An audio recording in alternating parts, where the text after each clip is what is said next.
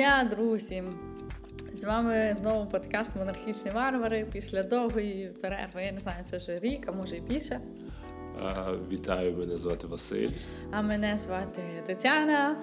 А, і ми вирішили знову записувати подкаст, так як нам це подобалося, але в якийсь момент у нас з'явилося дуже багато інших справ, і ми це закинули. Тобто ми пропустили один тиждень і вирішили далі не робити, але пройшов рік, і ми вирішили схаменутися і, і знову почати спілкуватися з вами і ділитися різними новинами, вподобаннями нашими і так далі. А, у нас трошки зміни в форматі, як ви замітили, як ви помітили, ми нічого не п'ємо, як і раніше. Ну, якщо хтось не розуміє, про що я, то можете послухати наші попередні подкасти. Ми зараз максимум з колою будемо починати наш подкаст. Окей, тоді переходимо, переходимо до тем. до наших тем, які в нас вибрані сьогодні. І так, перша тема нашого сьогоднішнього подкасту – це подорож під час локдауну. Так сталося, що нам, у нас була подорож, яка відбувалася якраз саме під час повного локдауну, який відбувався в Україні до двадцять третього, двадцять четвертого. До двадцять п'ятого. До двадцять п'ятого. Так, тому що день народження у нашого президента двадцять п'ятого січня. Окей. Тому да. До двадцять п'ятого. І ми подорожували. Ми подорожували, ми поїхали у Львів, так як у мене було день народження. О, як ви можете зрозуміти, ми завжди записуємо подкасти після мого день народження, Новий рік і так далі. І ми вирішили трошки відволіктися і поїхати у Львів, так як вже дуже давно нікуди не подорожували, самі знаєте чому, але не будемо про це.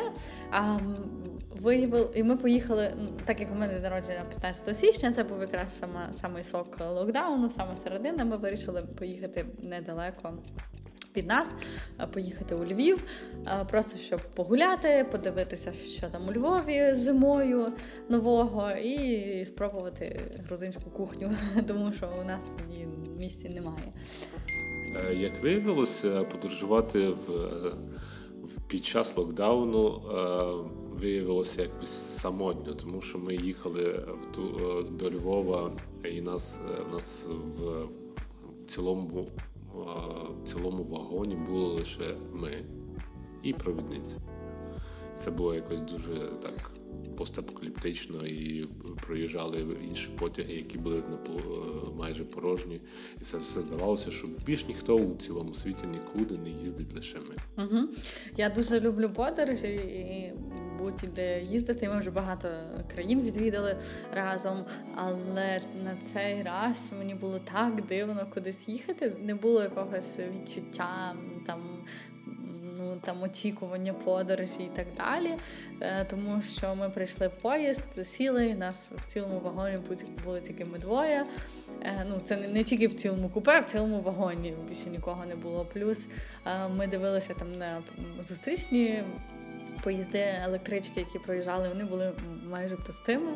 І, і це було дуже дивно. Здавалося, що, що ми і справді в якомусь постапокаліптичному стані знаходимося. І це трошки на нас повпливало.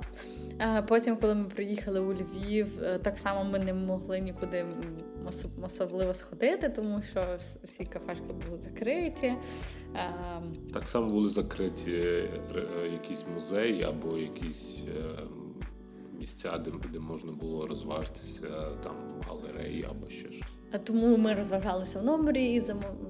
І гуляли трошки, так як було дуже холодно, то ми не могли аж дуже багато гуляти, хоча насправді ми сходили багато кілометрів за ці три дні, які два-три дні, які ми були у Львові.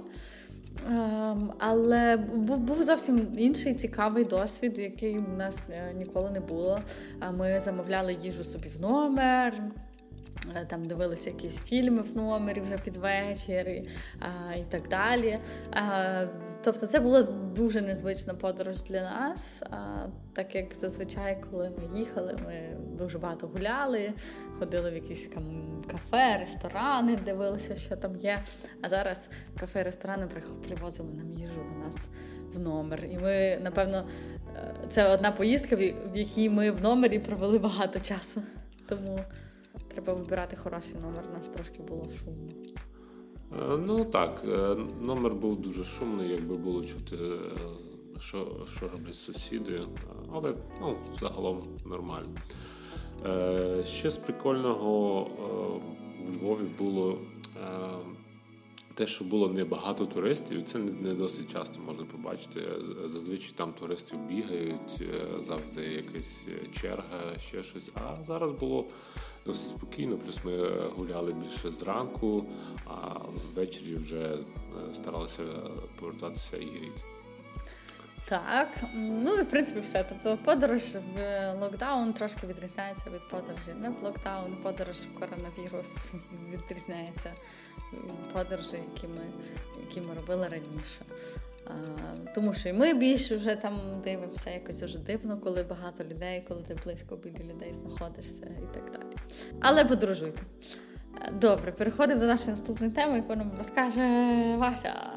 У нас також часто, як ви пам'ятаєте, ми обговорювали різні новинки техніки.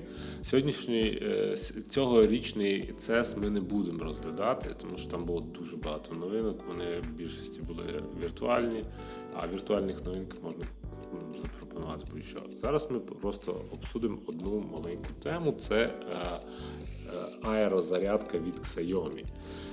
Чим це дуже цікаво. Цікава ця зарядка тим, що можна заряджати свій телефон, знаходячись просто в кімнаті, і вона безпроводна, і не треба нікуди ставити телефон, просто тримаючи його в кишені або в руках, він буде заряджатися. Він буде заряджатися не супер сильно порівняно з тими зарядками, які є зараз на ринку. Там швидкі зарядки з ю ес бі три нуль і все таке. Але це досить непоганий рівень зарядки, він п'ять ватт. Це рівень зарядки звичайного блоку живлення, який йде в комплекті з айфоном. Раніше, точніше, йшов. І це, і, тобто це досить непогана зарядка.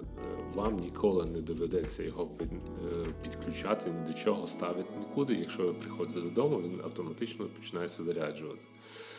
В цій зарядці це просто блок, не треба переобладнувати цілу кімнату або ще щось. Це просто коробочка, яка буде стояти у вас, і в ній є масив антен, сто сорок чотири антени, які синхронізуються з вашим телефоном і роблять направлений промінь електромагнітний, який буде заряджати саме ваш телефон. Не знаю, наскільки це реально, але це дуже круто. І подібну технологію було в слухах, що розробляє Apple вже років десь п'ять тому, і в них, напевно, це не дуже, не дуже вийшло. А якщо технологія досить сира, то Apple зазвичай не використовує її в своїх девайсах. Тобто, напевно, вони працювали в цьому напрямку, ці слухи просочилися. Чутки. Чутки. Але... Але далі, далі прототипів, напевно, не дійшло. А от ось зараз, може, можливо, ми побачимо цей комерційний продукт від Xiaomi. Е, так, звучить дуже прикольно. Я думаю, що я б хотіла собі такий, таку зарядку. Це досить. Особливо, так як я завжди забуваю, заряджати свій телефон, то для мене це було ідеальний варіант. Я думаю, що це було б ідеальний варіант для дуже багатьох людей. Уяви собі, якщо б в... в машині ти також мав цю зарядку, то просто приходиш і тебе всі девайси заряджаються, там годинники і все остальне. Так, це дуже прикольно. Е, ну, але треба буде подивитися, як буде ця технологія в Дії.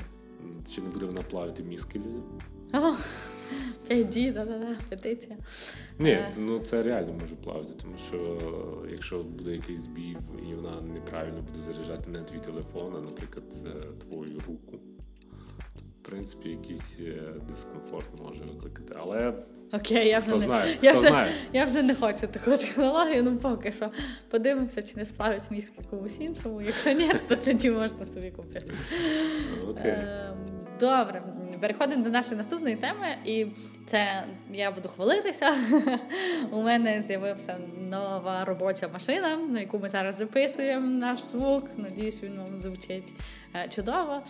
У мене з'явився новий MacBook, MacBook Pro дві тисячі дев'ятнадцятого року випуску. Ну, насправді не я собі його купила, мені віддали на роботі. Так, це моя робоча машина, яку я взяла в користування. MacBook Pro шістнадцятидюймовий. Так, шістнадцятидюймовий, тому що мені треба великий екран. І а, насправді я думала, що мені не треба такий великий ноутбук, але там запропонували на роботі взяти. І я думаю, ну ладно, візьму собі, спробую. І, і насправді я вже зараз не можу перейти знову на свій MacBook Air. тринадцятка, да? тринадцятка в мене. І ем, після... Ну, насправді дуже видно велику різницю в користувацькому досвіді. Для мене, для мене це як небо і земля. Ну, мій MacBook уже такий старенький. Це той, що мій особистий MacBook Air. Я досі ще все на ньому щось роблю і можу на ньому робити. І він насправді робить дуже-дуже добре. Але якщо його порівняти з MacBook Pro, який в мене зараз, то це просто... Е- космос, я б сказала, тому що я тільки тижні-два користуюся наразі ним, але я дуже задоволена як користувач.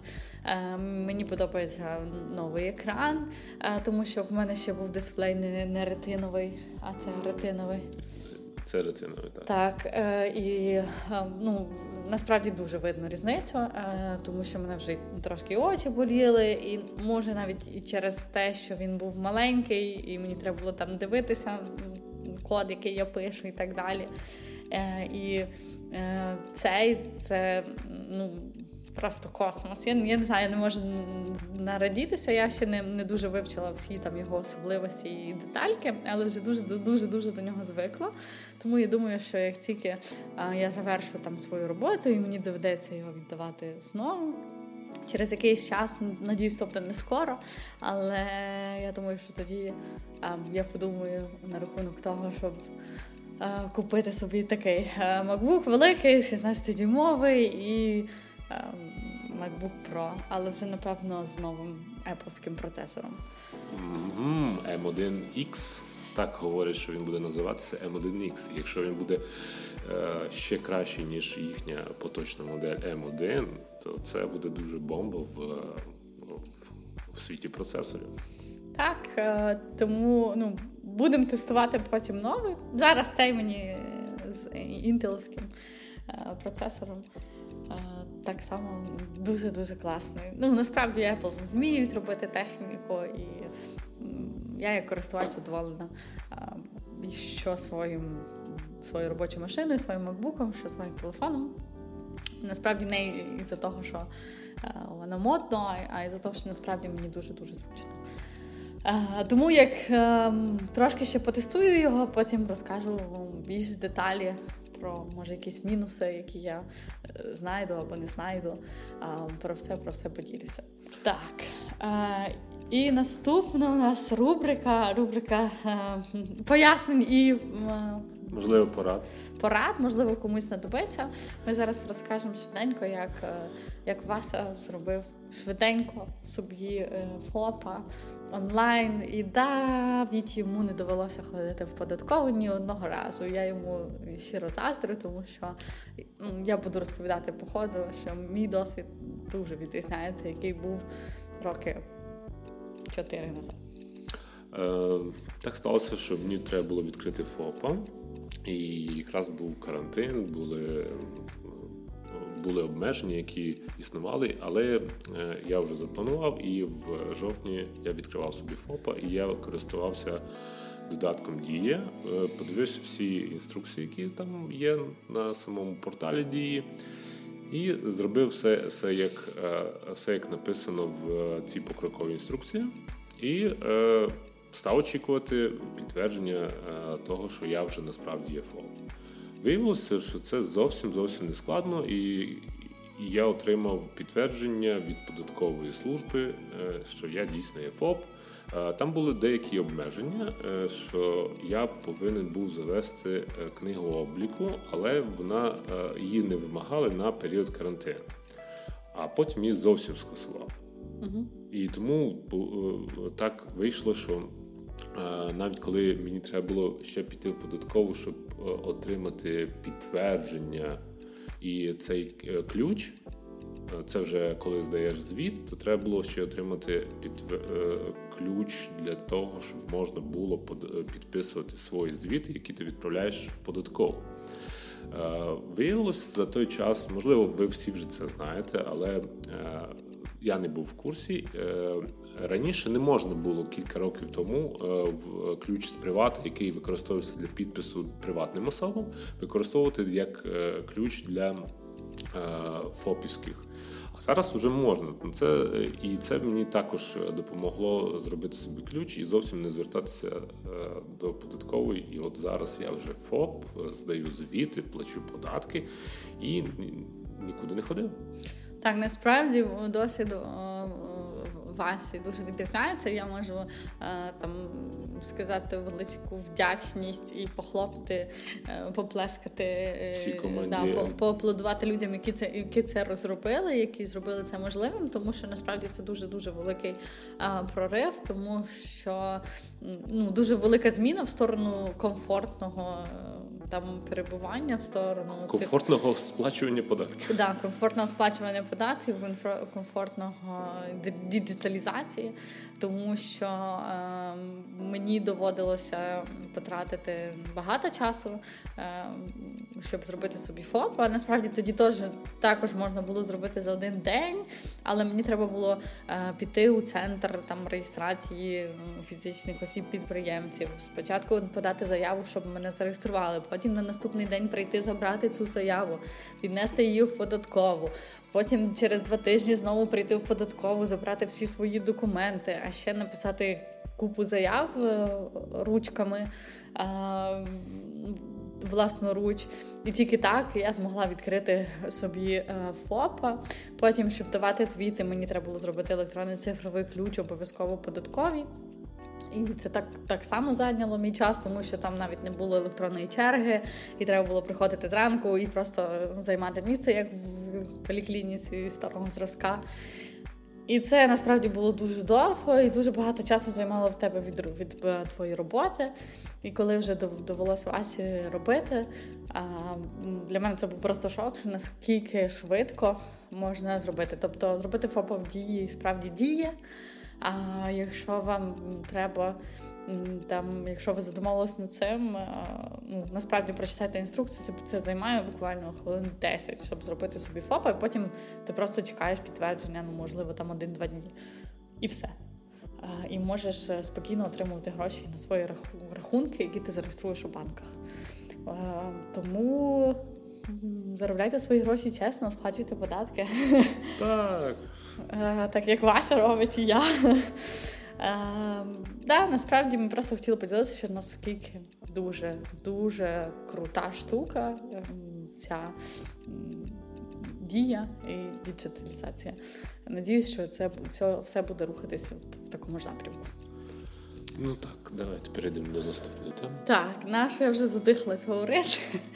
Наша наступна тема, а це буде там наша постійна рубрика «Таня радить книги». Ну, насправді, я прочитала не дуже багато книг за двадцять перший рік, тільки одну, але я не буду її рекомендувати, тому що вона мені не сподобалася. Я вам порекомендую книгу, яку я прочитала ще в двадцять двадцятому році. Ця книга називається «одинадцять шістдесят». одинадцять двадцять два шістдесят три. Ну, та, що по Кінгу. Ну, та, та, та, що дата вбивства Кеннеді. Це Кінг написав так, і насправді книга чудова. Я дуже раджу прочитати, тому що автор вклав стільки, стільки часу, щоб це все, це все поресерчити, щоб знайти всі деталі і описати Це все в книзі, і він описується настільки добре. Це взагалі моя перша книга Кінга, ніколи раніше його не читала, думала, що він мені не сподобається, що в нього тільки жахи, але виявилось не так.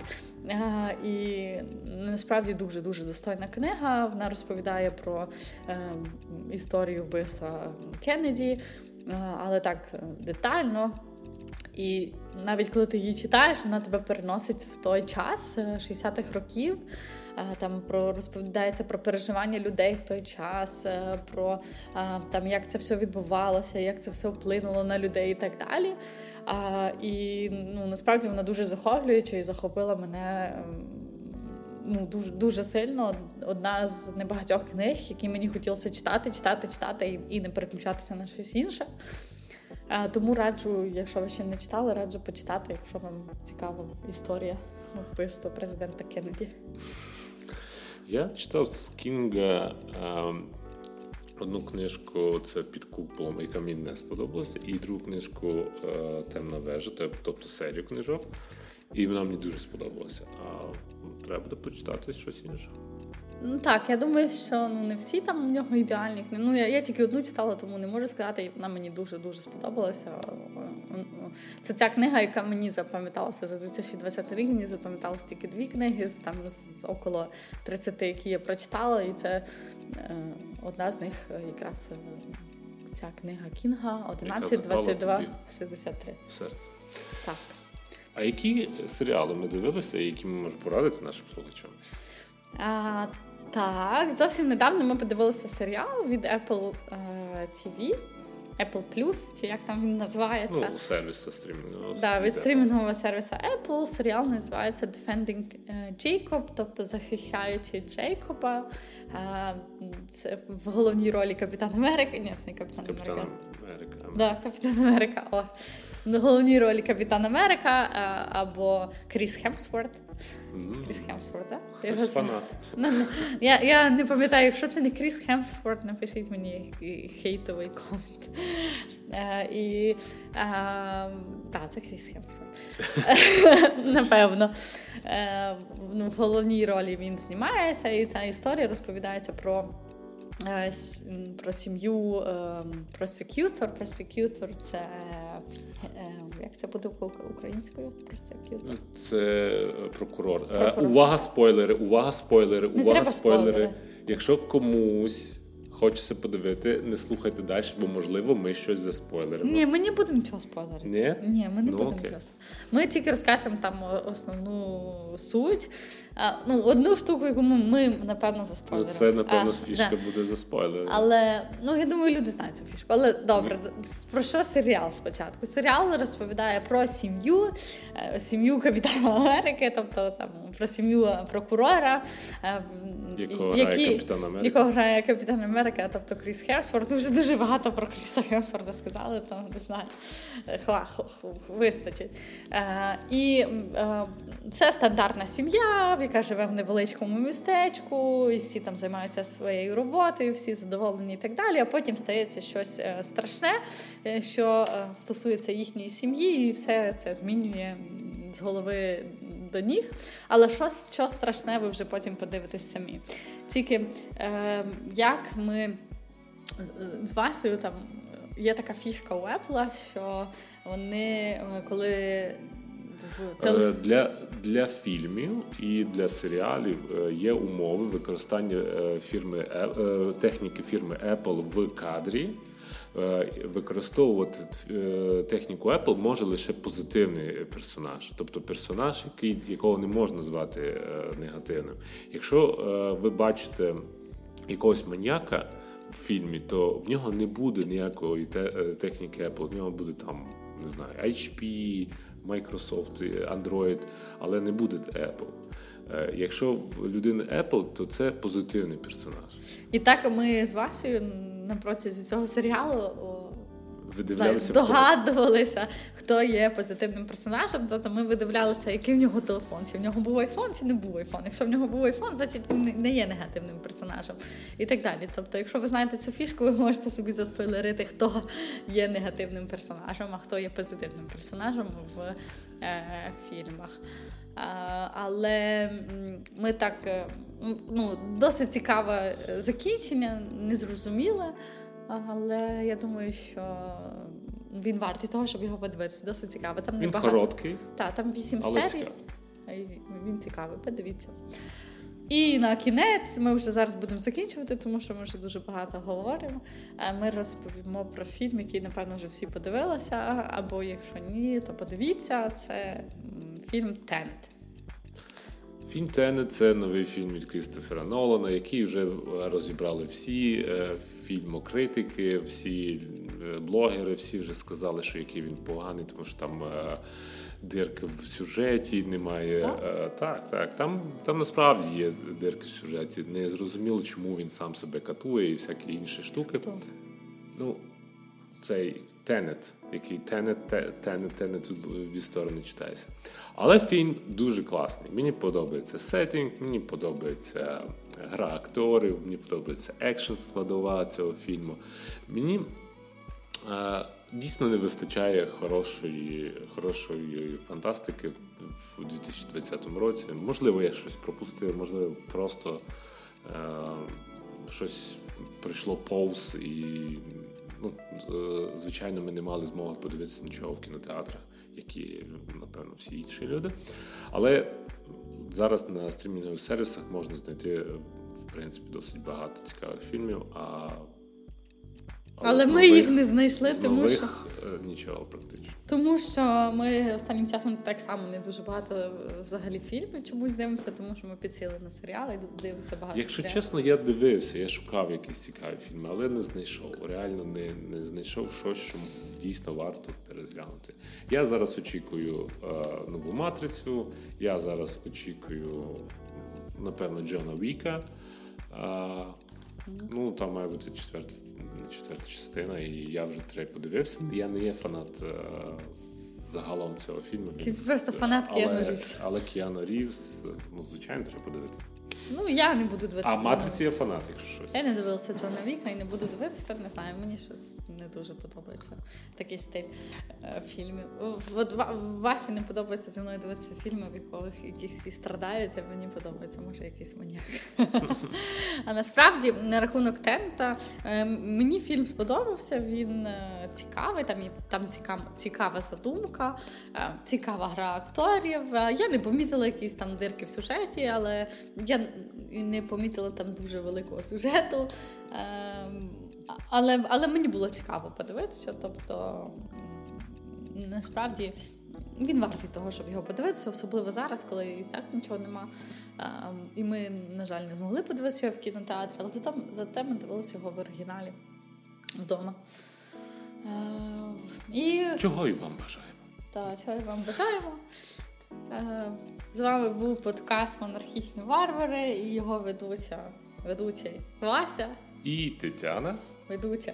Ведуча Тетяна. І ми повернулися і сподіваємося, що це надовго. Слухайте нас. І, до речі, якщо ви знаєте якісь фільми, які ми могли подивитися, будь ласка, напишіть нам в коментарі, тому що ми зараз в пошуках фільмів і не можемо знайти нічого толкового.